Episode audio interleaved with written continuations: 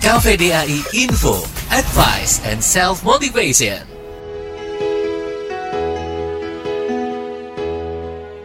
Pernah nggak sih kamu merasa insecure saat ditanyain soal jodoh?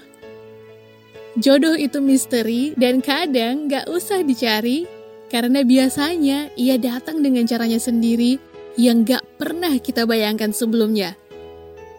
Punya wajah yang cantik atau tampan, bahkan sukses dalam hidup pun bukan jadi jaminan seseorang bakal enteng jodoh. Karena terkadang jodoh itu nggak bisa diprediksi. Rasa insecure itu muncul karena kita merasa belum utuh sama diri sendiri. Bukan karena ada atau tidak adanya pasangan yang akan membuat kita utuh. Karena mau sampai kapan pun kita nggak akan pernah benar-benar utuh dengan siapa pun.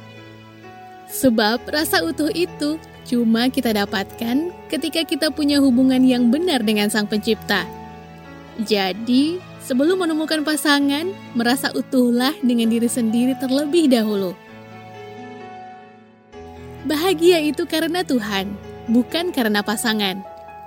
Menikah bukan jadi tujuan, tapi jadi ibadah kita. Jalani saja hidup ini dengan sukacita with or without a partner, life must go on.